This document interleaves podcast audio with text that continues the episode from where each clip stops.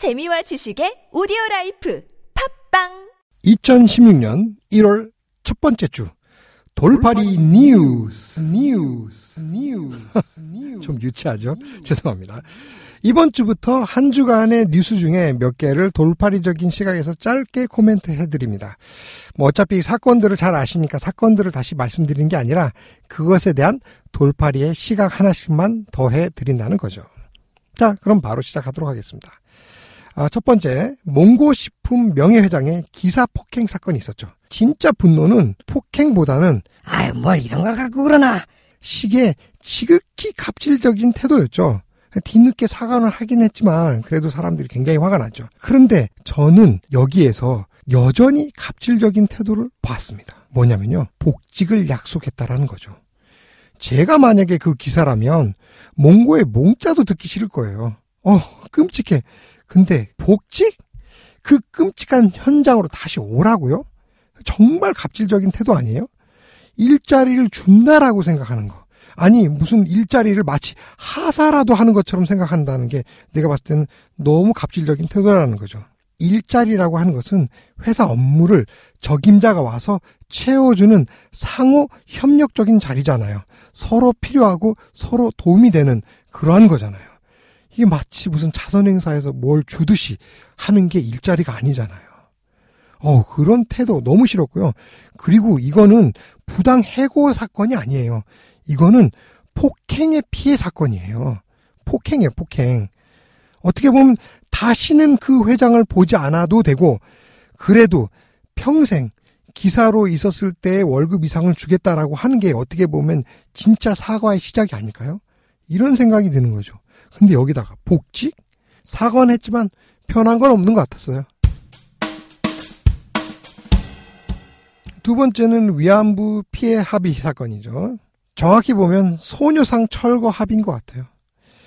어떻게 합의를 해도 불가역적? 저는 이때 이 단어 처음 들어봤거든요.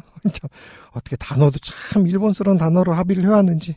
어쨌든 중요한 건 가해자는 일본 정부이고 그리고 피해 당사자는 우리나라 정부가 아니에요.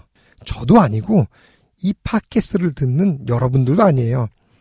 그때 당시 12살, 13살의 어린 소녀였던 위안부 할머니죠.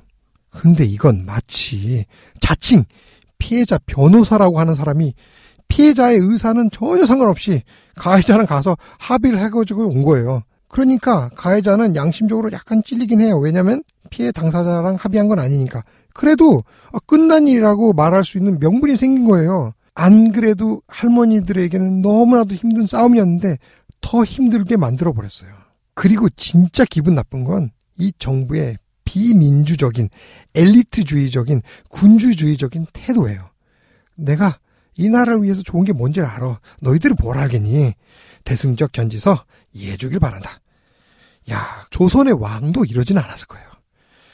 아휴. 자, 세 번째. 표창원 씨의 MBN 인터뷰가 있었죠. 속이 후련한 그런 인터뷰였죠. 뭐 인터뷰는 이렇게 시작합니다. 뭐 누군가 문재인 대표의 사무실에 인질극을 벌이며 사퇴를 요구했는데 해서 시작합니다. 막 내용이 거의 치조 분위기였죠. 그럼에도 불구하고 너무 명쾌하게 표창원 씨가 답변을 해주셔가지고 저 속이 너무 후련했습니다. 근데 그러면서도 그 질문이 기분 나쁜 구석이 참 많지만 그런데 이거 하나 떠오르더라고요. 사실 민주주의 국가니까 사퇴하라는 목소리는 여기저기 많이 있잖아요. 뭐 박근혜 대통령 사퇴하라, 문재인 대표도 사퇴하라, 뭐 이런저런 얘기가 많이 있는데 이 목소리가 인질극을 벌이면 그 무게가 더 커지는 건가요?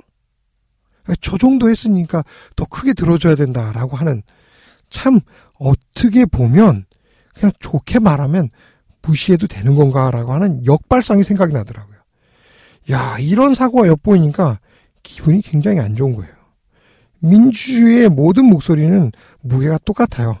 인질극으로 욕을 했기 때문에 무게가 더 나간다는 것은 매우 비민주적인 발상인데 그것도 언론기관이 그렇게 물어봤다는 거. 아휴. 아이고, 어떻게 보면 소녀상이 철거될지도 모른다는 상황이 생겼네요. 이거를 철거를 안 하면 정부가 이제 국제사회에서 약간 요건 얻어먹겠죠. 철거를 하면 피해자한테는 굉장히 굴욕적이고 존엄성이 좀 무너지는 거고 어떻게 보면 우리 국민의 존엄성까지도 같이 무너뜨리는 거예요. 제가 봤을 때는 이미 정부는 욕을 좀 얻어먹었어요. 이런 판단을 했다라고 국제사회에서 좀 욕을 얻어먹었으니까 그냥 이왕이면 조금 더 욕을 얻어먹고 그냥 철거 안 하면 참 좋을 것 같은데 아휴 그런 일은 좀 만무할 것 같습니다.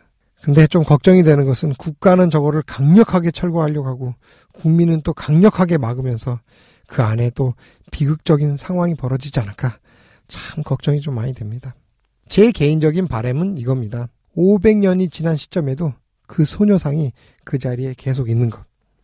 그래서 그때 누군가 예전에는 우리나라가 너무 힘이 없어서 온갖 수모를 많이 겪었는데 그 중에 20세기 초반 잠시 일본에게 나라를 빼앗겼을 때 저렇게 어린 소녀들이 일본군에 마구 끌려간 일이 있었다. 라고 하면 사람들이 일본이요? 어떻게요? 우리나라한테요? 하며 상상이 되지 않을 만큼 대한민국의 위상이 높아져 있으면 좋겠습니다. 참, 너무 철없는 바람인가요? 자, 어쨌든 2016년 병신년에는 더 이상 병신 같은 일이 좀 없었으면 좋겠습니다. 여러분 모두 새해 복 많이 받으세요. 돌파리, 돌파리 뉴스. 뉴스.